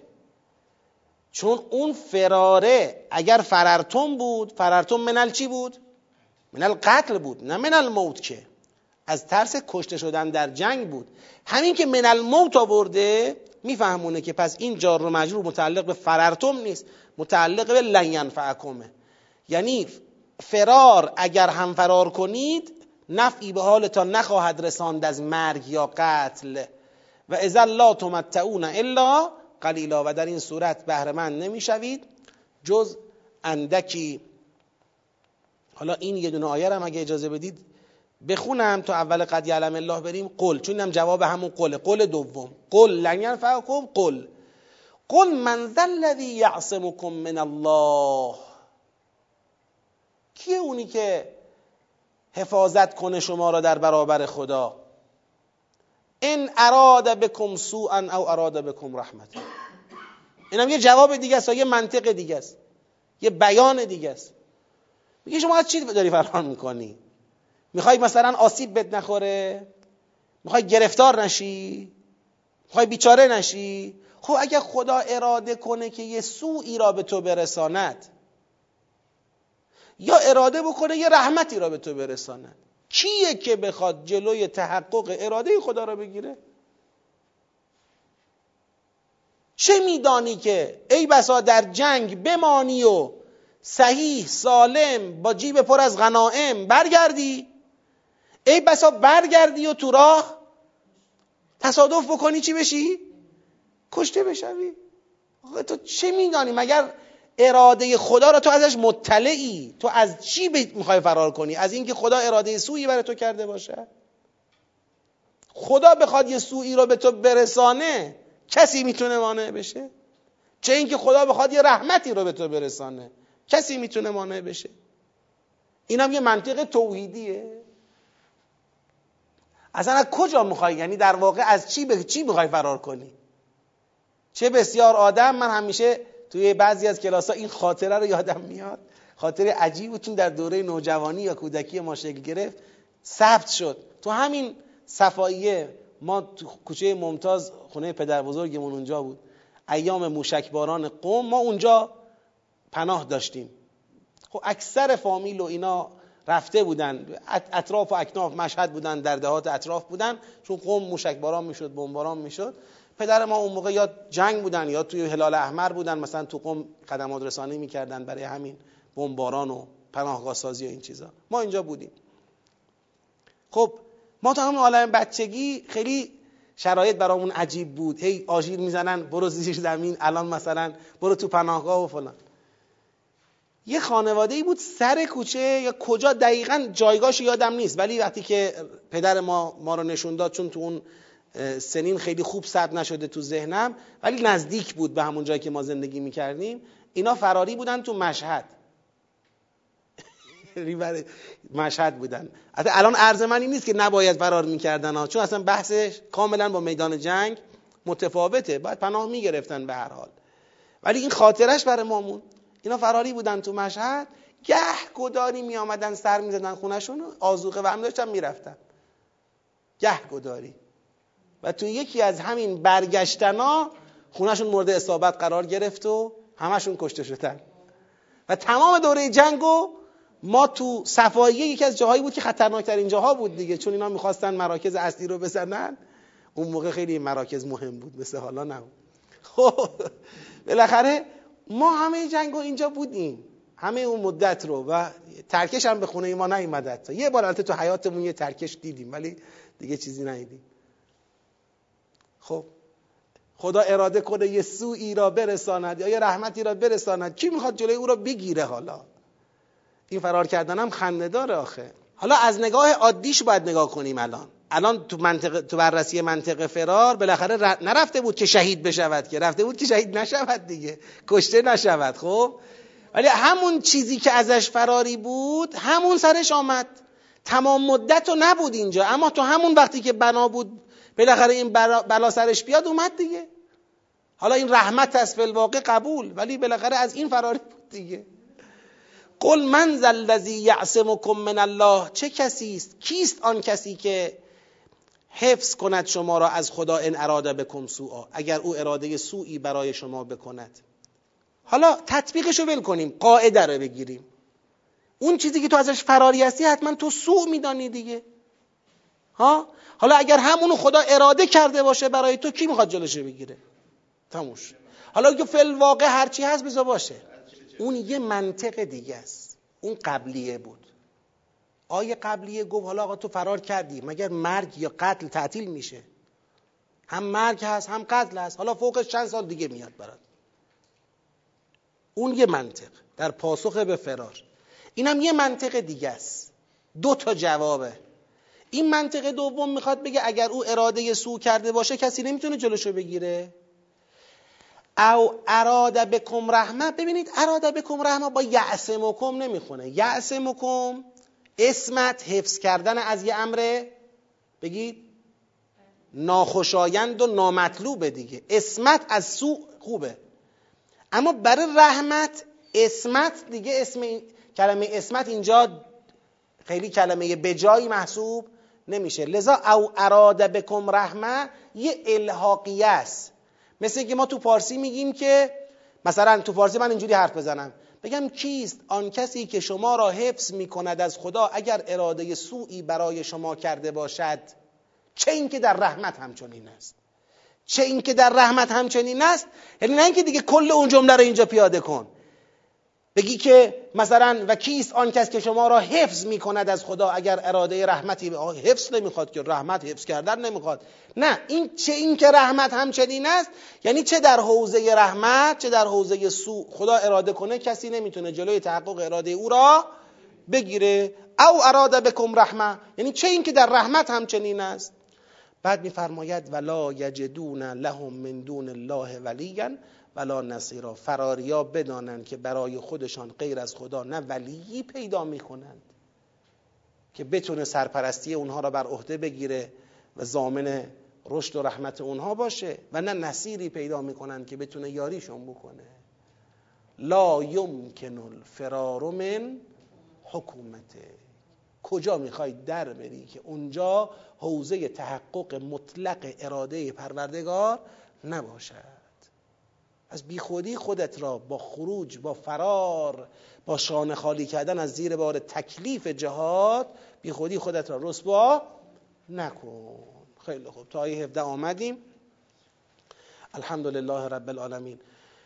انشاءالله اون سیره مطالعه قبل از کلاس رو حتما داشته باشید. کلمات جملات ترکیب ها مطالعه ترجمه ها در مواقع لزوم تفسیرها تا انشالله مطالب کلاس برای شما مفیدتر باشه.